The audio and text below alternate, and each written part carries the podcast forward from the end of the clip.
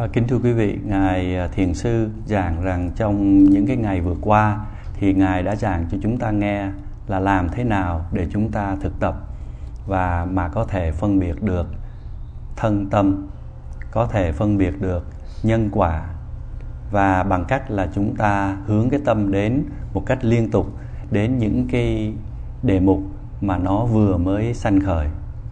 Thì bắt đầu bằng cái sự à, chú tâm vào cái đề mục của thân. Và khi mà chúng ta uh, ghi nhận một cách liên tục như vậy thì chúng ta có một cái uh, sự định tâm gọi là sự định tâm trong khoảnh khắc.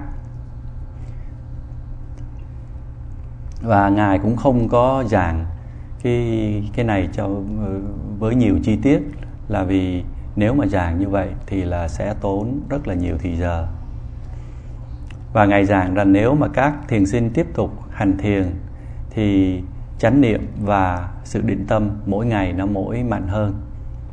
Và người thiền sinh sẽ lúc ban đầu thì thấy cái phần ở giữa của các cái đề mục, nhưng mà sau đó sẽ thấy được cái phần đầu, thêm cái phần đầu, và sau cùng thì thấy luôn cái phần sau. Tức là cuối cùng thì thấy cả phần đầu, phần giữa và phần cuối của các đối tượng. Thì đây là rồi sau đó thì thấy được những cái đặc tính chung của vạn pháp. Và khi mà thấy được cái đặc tính chung là lúc đó cái tuệ minh sát nó bắt đầu nó sanh khởi. Và khi mà cái tuệ minh sát sanh khởi thì người thiền sinh sẽ thấy là tất cả các pháp đều là vô thường, bất toại nguyện và vô ngã. Thì khi mà nói đến cái cái đặc tính chung này, thì ba cái đặc tính này, thì nếu mà giảng một hay là ba ngày thì cũng không có đủ để giảng hết những cái những cái trí tuệ này. Cho nên ngài thiền sư cũng chỉ giảng vừa đủ. Và với cái sự thực tập thì các thiền sinh sẽ thấy là những cái đối tượng cũ thì là nó diệt đi và nó nhường chỗ cho những cái đối tượng mới. Và người thiền sinh sẽ thấy cái sự thay đổi này rất là nhanh. Thì khi mà thấy nó rất nhanh như vậy, thì là người thiền sinh đang ở đạt được cái tuệ, gọi là tuệ sanh diệt. Tức là thấy cái sự sanh và cái sự diệt của các pháp rất là nhanh chóng nhưng mà ở cái lúc ban đầu, ở cái tuệ này, thì cái tuệ sanh diệt này thì nó vẫn còn yếu. Và người thiền sinh chẳng hạn như khi mà quán chiếu cái sự phòng thì tự nhiên thấy cái sự phòng nó sanh khởi rất là nhanh và nó diệt đi cũng rất là nhanh. Cũng tương tự như vậy, cái sẹp tự nhiên thấy cái sự sẹp nó sanh khởi rất là nhanh và nó diệt đi rất là nhanh và người thiền sinh thấy rằng cứ một cái đề mục này sanh diệt và nhường chỗ cho một cái đề mục mới, và nó cứ thay đổi như vậy với một cái vận tốc rất là nhanh. Khi mà người thiền sinh đạt đến cái tuệ sanh diệt mà còn yếu ớt này, thì nó có năm cái sự không có hoàn hảo của cái tuệ minh sát. Thì năm cái sự không có hoàn hảo này, nó có thể, nó sanh khởi trong tâm của người thiền sinh. Và đó là cái đề tài mà ngài thiền sư sẽ giảng cho chúng ta nghe ngày hôm nay. Thì lúc bắt đầu ở cái tuệ sanh diệt, thì 10 cái sự không có hoàn hảo này nó có thể, nó có cái khuynh hướng mà nó sanh khởi. Mà khi mà nó sanh khởi, thì nó sẽ làm cho cái sự phát triển của tuệ minh sát nó mất dần đi. Khi mà một người mà xem một trong 10 cái sự bất hoàn hảo này là một cái gì mà quan trọng hay là quan trọng một trong 10 cái bất hoàn hảo này đó, thì cái con đường minh sát nó sẽ dần dần nó biến mất. Người thiền sinh lúc đó sẽ không có thể đạt được cái sự hạnh phúc thật sự của niết bàn. Bởi vậy mà 10 cái sự bất hoàn hảo này được gọi là bất hoàn hảo và nó ngăn chặn cái sự tiến bộ của minh sát những ai là người mà kinh nghiệm hay là gặp phải 10 cái sự bất hoàn hảo này, thì ngài sẽ giảng cho chúng ta nghe theo như là được viết ở trong thanh tịnh đạo. Trước nhất là 10 cái sự bất hoàn hảo này, nó không có sanh khởi ở trong bốn cái loại người. Cái loại người thứ nhất là những người mà đã kinh nghiệm, được đạo và quả hay nói một cách khác là các bậc các bậc thánh nhân. Cái thứ hai là những người mà thực tập sai, các người thực tập mà không có một vị thầy, hoặc là thực tập tự một mình, hoặc là thực tập với một vị thầy nhưng mà không có nghe theo cái lời chỉ dẫn của vị thầy của mình. Cái loại người thứ ba là loại người đã bỏ cuộc trong cái sự thực tập. Cái loại người thứ tư là những cái người mà lười biếng, chỉ có thực tập một cách hời hợt ở bên ngoài. Thì bốn cái bất hoàn hảo này nó không có sanh khởi trong bốn cái loại người đó. Và khi mà chúng ta hành thiền theo như là cái phương pháp của cố đại hòa thượng Mahasi, thì những cái người mà kinh nghiệm cái tuệ minh sát thật là mạnh. Những người mà đạt đến cái tầng tuệ ghê sợ thì họ sẽ không có còn gặp hay là không có còn kinh nghiệm 10 cái sự bất hoàn hảo này nữa thì nếu mà chúng ta xem lại, chúng ta thấy rằng những ai mà không có hành thiền một cách đúng đắn, thì những đó, những người đó sẽ không có gặp phải 10 cái sự bất hoàn hảo này. Thì như vậy có nghĩa là những ai mà hành thiền đúng đắn thì sẽ gặp 10 cái sự bất hoàn hảo này. Thì khi mà hành hành thiền đúng đang đi trên con đường đúng thì cái người hành giả sẽ gặp phải 10 cái sự bất hoàn này, bất hoàn hảo này. Và cái người đó tiếng Phạn gọi là Arada Vipasaka. Có nghĩa là những cái người thiền sinh quán chiếu cái đối tượng với một cái sự tinh tấn mãnh liệt. Thì người thiền sinh khi mà bắt đầu hành thiền thì bắt đầu với cái sự tinh tấn, sơ khởi lúc ban đầu. Rồi tiếp tục nuôi dưỡng cái sự tinh tấn của mình và tiến đến cái sự tinh tấn đẩy mạnh. Và sau đó cũng tiếp tục hành thiền một cách đều đặn, đạt được những cái tuệ minh sát và sau cùng thì đạt được cái mục đích đó là nhờ cái sự tinh tấn thứ ba, tức là cái sự tinh tấn, tích lũy, hay là như là một cái loại tinh tấn dứt điểm. Thì những cái người mà hành thiền một cách rỗng mãnh như vậy thì được gọi là arada vipassaka và đối với những người này thì 10 cái sự bất hoàn hảo này chắc chắn sẽ sanh khởi. Thì ở trong sách có giảng nghĩa là cái chữ của những cái người mà hành thiền sống mãnh là arada vipassaka còn có thêm một cái chữ tiếng phạn nữa là kulaputta. Có nghĩa là những người nam hay là những người nữ thực hành rất là tốt. Và trong đó, những người đó là cũng tính luôn là các cái vị tăng ni. Đây là những cái người mà hành thiền một cách đúng đắn. Những cái người mà không có bỏ cuộc khi mà hành thiền. Những cái người mà thực tập một cách liên tục. Như vậy có nghĩa là những cái ai, những ai mà hành thiền một cách hời hợt, những cái người mà lười biếng thì không có nằm ở trong cái nhóm gọi là những người kula puta.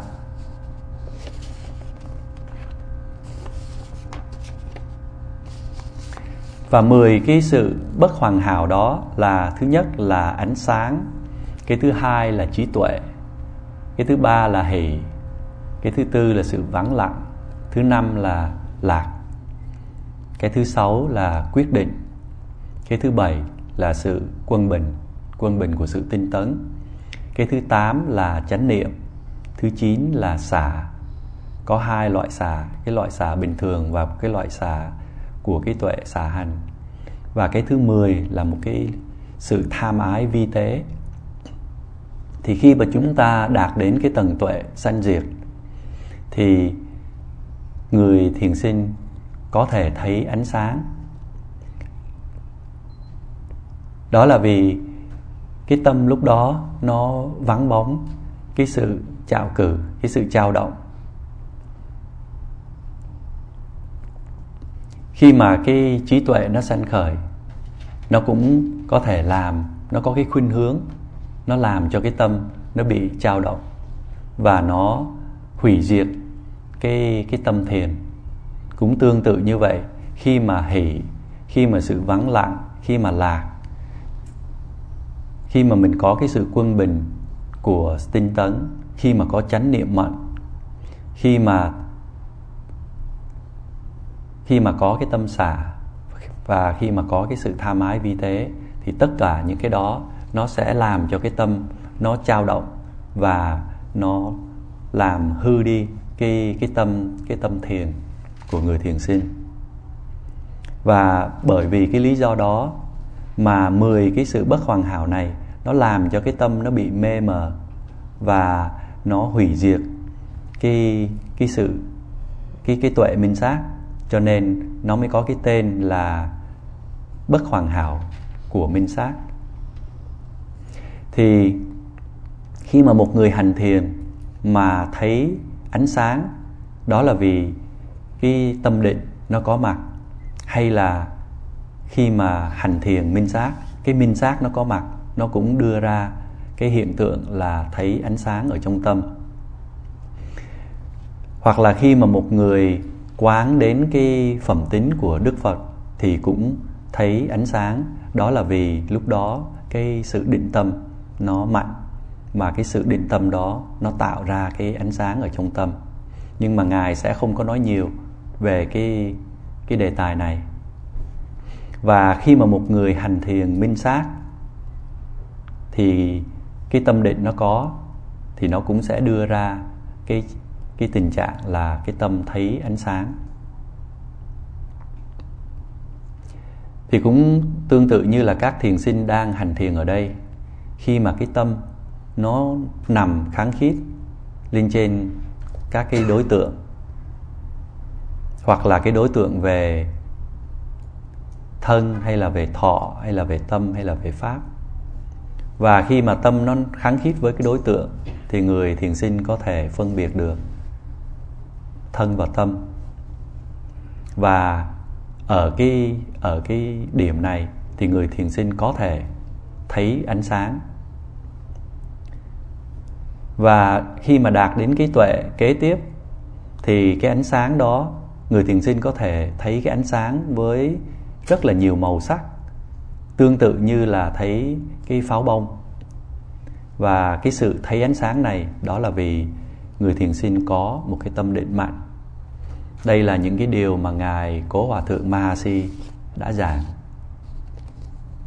Thì như vậy, cái ánh sáng đó nó có, đó là vì có cái sự định tâm, hay là có cái sự tinh tấn và có chánh niệm. Thì ánh sáng thường có cái khuynh hướng là nó sanh khởi ở trong tâm của người thiền sinh khi mà người đó đạt được cái cái tuệ thứ nhất. Khi mà người thiền sinh có cái tuệ thứ hai, tức là có thể phân biệt được nhân quả, thì người thiền sinh cũng có thể là thấy ánh sáng trong lúc hành thiền. Và đó cũng là vì cái sự định tâm mạnh mà nó đưa ra cái ánh sáng đó. Và đặc biệt là khi mà đạt đến cái tuệ sanh diệt thì cái ánh sáng này trong lúc này nó có được, đó là vì minh sát chứ không phải là vì cái sự định tâm. Cái ánh sáng mà nó, mà người thiền sinh thấy được khi mà có cái tuệ sanh diệt đó, có thể là một cái loại ánh sáng yếu hay là một cái loại ánh sáng thật là mạnh. Có thể là mạnh đến cái độ mà thấy như là nó bao trùm tất cả các vũ trụ thì đây là những cái điều mà nói trong sách mà ngài cũng không có thì giờ để giảng chi tiết. Thì như vậy, ánh sáng nó có thể nó sanh khởi ở trong tâm của người thiền sinh. Nhưng mà có một số người thì lầm tưởng tưởng rằng đây là một cái một cái pháp đặc biệt nào mà mình vừa mới chứng đắc được. Cho nên khi mà nghĩ như vậy, thì là cái tâm nó bị trao động người thiền sinh lúc đó không còn, cái tâm không còn ở trên cái sự thực tập, không còn trên con đường minh sát nữa. Do đó mà ánh sáng nó là được liệt vào trong 10 cái cái sự bất hoàn hảo của minh sát. Cái bất hoàn hảo thứ hai là trí tuệ. Thì khi mà những cái hiện tượng thân tâm nó sanh diệt một cách nhanh chóng qua sáu cái giác quan. Và cái tâm nó có thể nó bắt được những cái đối tượng này ngay khi mà nó sanh khởi. Và cái tâm nó có thể nó thấy được những cái chi tiết của những cái đối tượng này. Tương tự như là mình cắt cái đối tượng đó bằng con dao, tức là cái tâm nó rất là bén nhạy nó thấy rất là dễ dàng và rất là chi tiết. Thì khi mà người thiền sinh thấy cái tâm của mình nó bén nhạy như vậy và nghĩ rằng đây là một cái gì mà đặc biệt, mình có thể mình thấy đối tượng nó sanh diệt một cách nhanh chóng. Một đối tượng này nó mất đi, nó nhường chỗ cho một cái đối tượng mới khác nó sanh khởi. Và có thể thấy được cái sự vô thường bất thoại, bất toại nguyện và vô ngã của các đối tượng một cách dễ dàng. Thì khi mà người thiền sinh với cái tâm sắc bén như vậy, thấy như vậy, thì lầm tưởng nghĩ rằng mình đã chứng đắc được một cái pháp đặc biệt nào. Thì ở trong cái lúc này thì cái tâm sở tầm thường là cái cái người trung gian để đưa tâm đến đề mục thì không có còn cần nữa. Cái tâm nó trở nên điêu luyện, nó có thể nó đến đối tượng một cách tự nhiên. Thì người thiền sinh mới lầm tưởng, xem cái cái tâm sắc bén này của mình như là một cái trí tuệ đặc biệt, một cái pháp đặc biệt nào mà mình vừa mới chứng đắc, thì cái tâm nó trở nên trao động. Và người hành giả lúc đó sẽ chợt ra ngoài khỏi cái con đường minh sát. Và vì như vậy mà trí tuệ cũng được liệt kê là một trong 10 cái sự bất hoàn hảo của minh sát. Và khi mà cái trí tuệ nó sanh khởi mạnh mẽ, khi mà nó thấy rõ ràng những cái hiện tượng dần thân tâm, thì người thiền sinh có thể thích cảm thấy thích thú với cái cái trí tuệ này. Thì khi mà thích thú như vậy là ái dục nó sanh khởi. Ái dục sanh khởi và cái sự ngã mạn nó cũng sanh khởi. Người thiền sinh có thể nghĩ rằng cái tâm sắc bén này của mình nó chỉ có ở trong riêng mình mà thôi. Luôn cả thầy mình chắc cũng không có cái tâm sắc bén như vậy. Hoặc là nghĩ rằng các thiền sinh khác cũng không có thể nào mà có được cái tâm sắc bén như vậy. Và lầm tưởng rằng cái sự sắc bén nhạy của tâm này là một cái pháp đặc biệt nào, thì suy nghĩ như vậy là sai, là tà kiến, cho nên tà kiến nó sanh khởi. Cho nên trí tuệ tự nó không phải là là cái tâm bất thiện. Nhưng mà ái dục ngã mạn tà kiến, nó có thể nó sanh khởi liền sau khi mà mình có, người thiền sinh có trí tuệ. Mà những cái đó là những cái tâm bất thiện. Thì khi mà người thiền sinh đạt đến cái tuệ sanh diệt, thì người thiền sinh có thể kinh nghiệm năm cái loại hỷ. Từ cái hỷ nhẹ cho đến cái hỷ thật là mạnh thì cái loại hỷ đầu tiên là tiểu hỷ thì người thiền sinh có thể cảm thấy như là nổi da gà cảm thấy là cái cái da của mình nó nó chạy hay là cảm thấy uh, ớn lạnh hay là cảm thấy mát mẻ.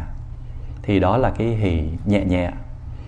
Thì, và sau đó người thiền sinh có thể kinh nghiệm được một cái cái loại hỷ từ trong sát na. Nó tương tự như là bị điện giật đó là một cái loại hỷ thứ hai. Và cái loại hỷ thứ ba là người thiền sinh có thể cảm thấy rất là tươi mát cái thân thể của mình, như là được bao trùm bởi những cái sóng biển là hải chiều hỷ như là tưởng tượng như là mình đang đang tắm.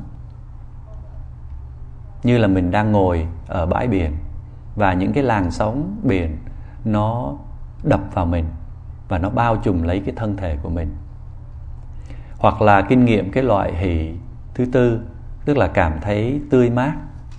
Đôi khi, cái, những cái ngón tay hay là những cái ngón chân, nó nhúc nhích một cách tự nhiên mà mình không có điều khiển nó. Hoặc là đôi khi cái thân của mình, nó cũng di động một cách tự nhiên mà mình không có điều khiển nó. Hoặc là cảm thấy là cái thân thân hình của mình, nó bay bổng lên hoặc là cảm thấy mình đang ngồi ở trên một cái nệm. Hoặc là có kinh nghiệm, một cái loại hỷ rất là mạnh mà nó tràn ngập khắp nơi và nó làm cho toàn thân của người thiền sinh cảm thấy rất là thoải mái. Người thiền sinh thoải mái đến cái độ mà không có muốn đứng dậy, cũng như là không có muốn mở mắt ra thì cái cái loại, những cái loại hỷ này thì nó đặc biệt là nó sanh khởi khi mà đạt đến cái tuệ sanh diệt. Thì cũng như trên là người thiền sinh có thể cảm thấy như là mình đã chứng đắc được một cái pháp đặc biệt nào. Thì khi mà nghĩ như vậy thì cái tâm nó trao động và nó hủy diệt đi cái cái tâm minh sát. Thì như vậy khi mà hỷ phát sanh thì nó có thể nó làm cho cái chánh niệm nó bị ngưng chặn. Và khi mà hỷ phát sanh sau đó thì cái tâm nó trở nên vắng lặng. Cái sự an tịnh của tâm nó có nó có thể nó sanh khởi. Người hành giả không có cảm thấy lo lắng, không có cảm thấy bồn chồn. Cũng tương tự như là một người mà đang đi ở một cái nơi nóng bức, bước vào trong một cái căn nhà mát, căn, một căn phòng mát, có máy điều hòa, không khí. Người thiền sinh cảm thấy rất là khỏe khoắn trở lại. Thì khi mà hành thiền, thì cái tâm nó đang mệt mỏi mà đạt tới cái trạng thái này, thì người thiền sinh cảm thấy như là mình khỏe khoắn trở lại. Và khi mà cái sự vắng lặng nó sanh khởi thì thường là nó sanh khởi cùng với lại những cái tâm sở khác cùng với lại những cái trạng thái tâm khác. Người thiền sinh cảm thấy cái người mình nó thật là nhẹ. Người thiền, người thiền sinh cảm thấy là mình đi đứng rất là dễ dàng. Muốn đi đâu là cái thân nó đi đó một cách rất là dễ dàng. Và cái tâm thì nó rất là dễ uống nắng. Là cái chữ dùng là nhu nhuyến thì khi mà đi kinh hành, giờ bước đạp, thì tất cả những cái động tác đó cảm thấy rất là nhẹ. Khi mà ngồi xuống hành thiền, thì cũng cảm thấy như là mình ngồi mà không có chạm đất. Cũng tương tự như là một người mà đi đi đường xa, bỗng nhiên tới được cái cái nơi mà tới được cái đích không có thấy một cái gì mà nó cứng, tất cả cái gì nó cũng mềm, hành thiền một cách thư thái, tâm nó nhu nhuyến rất là dễ giữ cái tâm nó nằm yên một chỗ. Tất cả những cái đối tượng mà cái tâm nó quán chiếu thì nó có thể nó thấy một cách chi tiết. Đó là lúc này là cái tâm nó rất là tinh luyện nó có thể nó thấy những cái đối tượng một cách dễ dàng và với nhiều chi tiết, cả thân lẫn tâm. Trong lúc này, người thiền sinh có thể ngồi một lúc rất là lâu mà không có thấy đau đớn gì cả. Ngồi đến cuối giờ, cái trạng thái nó cũng tương tự như là lúc mới bắt đầu ngồi. Không có thấy có một sự đau đớn nào cả. Và khi mà tới cái trạng thái này thì người thiền sinh cũng không có phải che đậy hay là giả bộ những cái những cái việc xấu của mình. Chẳng hạn như người thiền sinh nếu mà làm một cái gì sai quấy ở trong quá khứ thì rất là dễ dàng mà đến là xưng tội với vị thầy của mình hay là hối lỗi với vị thầy của mình và người thiền sinh lúc này, cái tâm thì lúc nào cũng rất là dễ dàng để muốn tu sửa. Tức là cái tâm, đó là có một cái tâm chánh trực. Thì như vậy, khi mà cái tâm vắng lặng, cái tâm sở vắng lặng, nó nó sanh khởi, thì thường nó sanh khởi cùng với lại năm cái cái tâm sở khác nữa. Đó là vắng lặng, nó đi theo với cái sự thư thái, nhu nhuyến tinh luyện chánh trực và thích ứng. Và vì như vậy mà người thiền sinh có thể lầm tưởng là mình đã chứng đắc một cái pháp nào đặc biệt.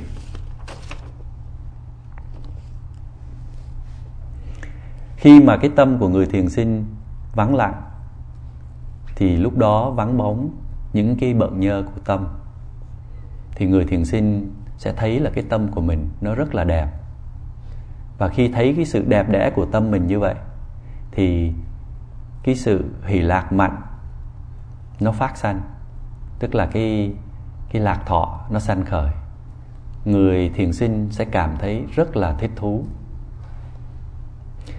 Và ở cái giai đoạn này thì có thể là một số các cái bệnh tật nó tiêu tan, nó biến mất. Nó làm cho người thiền sinh cảm thấy rất là hạnh phúc người thiền sinh hạnh phúc đến cái độ mà muốn đi ra ngoài, nói cho tất cả mọi người biết về cái sự hạnh phúc của mình. Cái sự hạnh phúc này, nó mạnh đến cái độ mà người thiền sinh thấy rằng không có một cái loại hạnh phúc nào mà mình đã kinh nghiệm từ trước đến nay mà nó có thể nó so sánh bằng với cái loại hạnh phúc này. Người thiền sinh thấy được cái cái thọ lạc này và biết rằng cái sự sung sướng này nó cao tột, nó không có, không phải là một cái loại sung sướng bình thường. Cái loại sung sướng cao thượng nhất, đây là cái được nói ở trong sách, một loại sung sướng mà của trần tục. Và người thiền sinh cảm thấy rất là thích thú với cái pháp của mình. Và khi mà thích thú như vậy, thì là sẽ đưa đến một cái sự quyết định. Cái sự quyết định này thường thì nó liên quan đến cái lòng tin. Và nó biểu hiện qua cái sự suy nghĩ nghĩ rằng cái phương pháp mà mình đang thực tập là một cái phương pháp đúng. Người thiền sinh chấp nhận công nhận cái quyết định của cái sự thực tập của mình. Và vì cái sự thực tập nó thật là tốt, cho nên người thiền sinh có thể có một cái ý tưởng là muốn đi dạy người khác, hay là muốn đi ra khuyến khích người khác hành thiền. Và trong lúc này thì cái lòng tin nơi tam bảo rất là mạnh, và người thiền sinh tin một cách vững chắc về cái cái luật nhân quả. Người thiền sinh trong lúc này có thể kính trọng cái vị thầy của mình mạnh mẽ. Có ý muốn là đến để đáp lại cái cái ơn của cái vị thầy đã dạy mình hành thiền. Và có cái ý muốn mạnh mẽ là muốn cúng dường đến cái vị thầy của mình.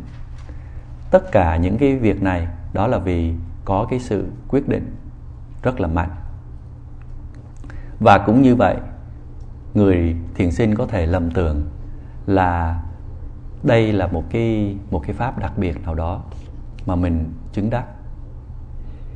Và ở cái điểm này thì người thiền sinh cũng có thể quán chiếu những cái đối tượng mà không có cần phải có một cái sự cố gắng đặc biệt nào cái sự cố gắng của người thiền sinh trong lúc này, nó có quân bằng.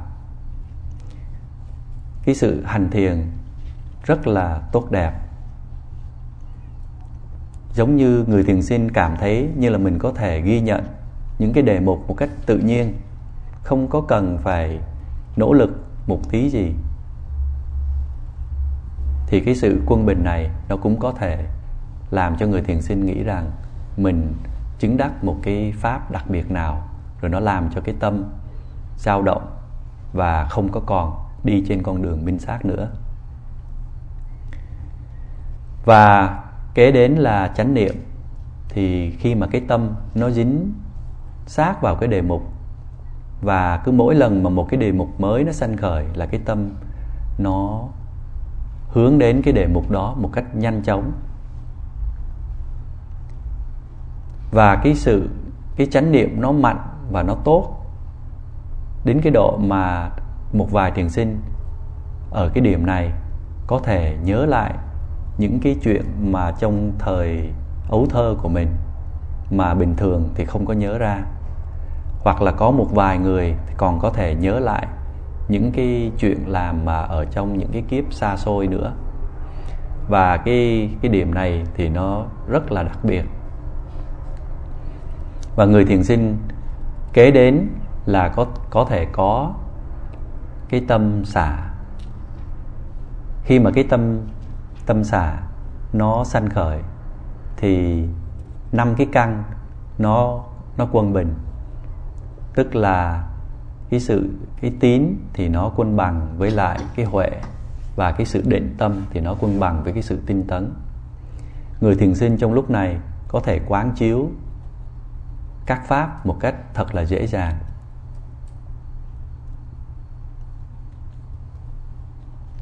Quán chiếu rất là dễ dàng và một cách và và quân bình.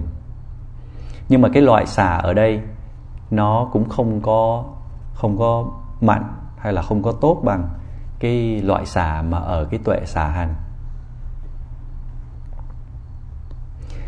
Và ở cái giai đoạn này thì là người thiền sinh không có không có còn phải cố gắng nữa. Đó là vì trước đó đã niệm một cách liên tục, cho nên bây giờ nó ghi nhận một cách rất là tự động. Những cái những cái pháp thân tâm nó được ghi nhận một cách tự nhiên. Không có cần phải cố gắng hay là không có cần phải suy nghĩ. Thì mấy cái hôm trước ngài có nói cái bài pháp là những cái người mà sống ở cái miền Bắc Mỹ này thì có, thì thích đi tìm lạc thú. Thì những cái loại lạc thú đó nó như thế nào? Đó là những cái loại lạc thú của thế tục, nhưng, và nó đưa đến cái sự nguy hiểm, và đôi khi nó có thể nó làm cho chúng ta thiệt mạng. Và những cái loại lạc thú này thì nó thường theo sau bởi những cái sự đau khổ bởi những cái sự căng thẳng. Thì ở cái điểm này ở đây thì người thiền sinh hành thiền một cách quân bình. Khi mà đến, khi mà gặp một cái đối tượng mà nó buồn phiền, người thiền sinh không có cảm thấy buồn phiền.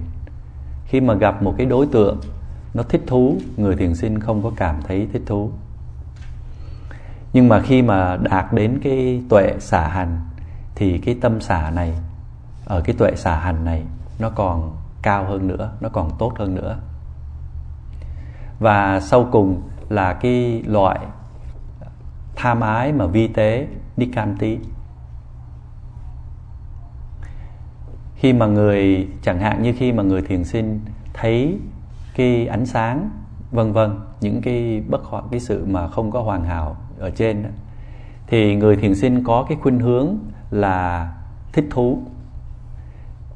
Thì đây là một cái sự dính mắc vào những cái sự bất hoàn hảo này.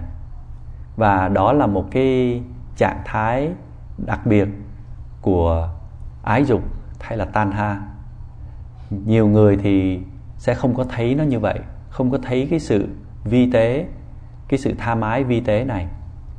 Vì nó trá hình ở dưới cái dạng là một cái sự thỏa thích trong giáo pháp. Nghĩ rằng rằng đây là một cái sự thỏa thích trong giáo pháp. Nhưng mà nó thật sự, nó là một cái sự bất hoàn hảo. Nó là một cái loại tham ái vi tế. Thì khi mà chúng ta hành thiền, thì cái tâm, cái sự ngã mạn nó có thể nó sanh khởi, hoặc là cái tà kiến nó có thể nó sanh khởi. Thì trong những cái trường hợp đó, tham ái, ngã mạn hay là tà kiến nó sanh khởi, thì người thiền sinh sẽ bị dao động và cái con đường hành thiền minh sát nó sẽ bị ngăn chặn. Thì trong cái giai đoạn này, cái sự hướng dẫn của một vị thầy rất là quan trọng. Thì nếu mà cái người thiền sinh nghe theo cái lời hướng dẫn của vị thầy và nhìn thấy 10 cái sự bất hoàn hảo này, thì sẽ từ từ nó sẽ phai mờ đi và sau đó, người thiền sinh sẽ có thể thấy được những đối tượng một cách rất là nhanh chóng, sanh diệt rất là nhanh. Đạt đến cái tuệ diệt, đạt đến cái tuệ sợ hãi, có cái ý muốn là được giải thoát. Và sau cùng đạt được cái cái sự tươi mát của niết bàn. Thì khi mà đến đạt được cái sự tươi mát của niết bàn thì là người thiền sinh. Xứng đáng là được sanh ra làm người. Xứng đáng là người mà đã gặp cái giáo pháp của đức phật. Người thiền sinh lúc này đắc cái thánh quả tu đà hường hay là thất lai. Nhưng mà nói sâu sắc về cái này thì không có thích nghi ở đây, cho nên ngài ngừng ở đây. Thì ngày mai ngài sẽ nói tiếp và ngài sẽ giảng về những cái những cái sức mạnh, những cái lực mà nó đi ngược lại, nó đối chọi lại. Và bài pháp thoại chấm dứt ở đây, ngài sẽ tiếp tục vào ngày mai. Nam mô bổn sư thích ca mâu ni phật. Dạ.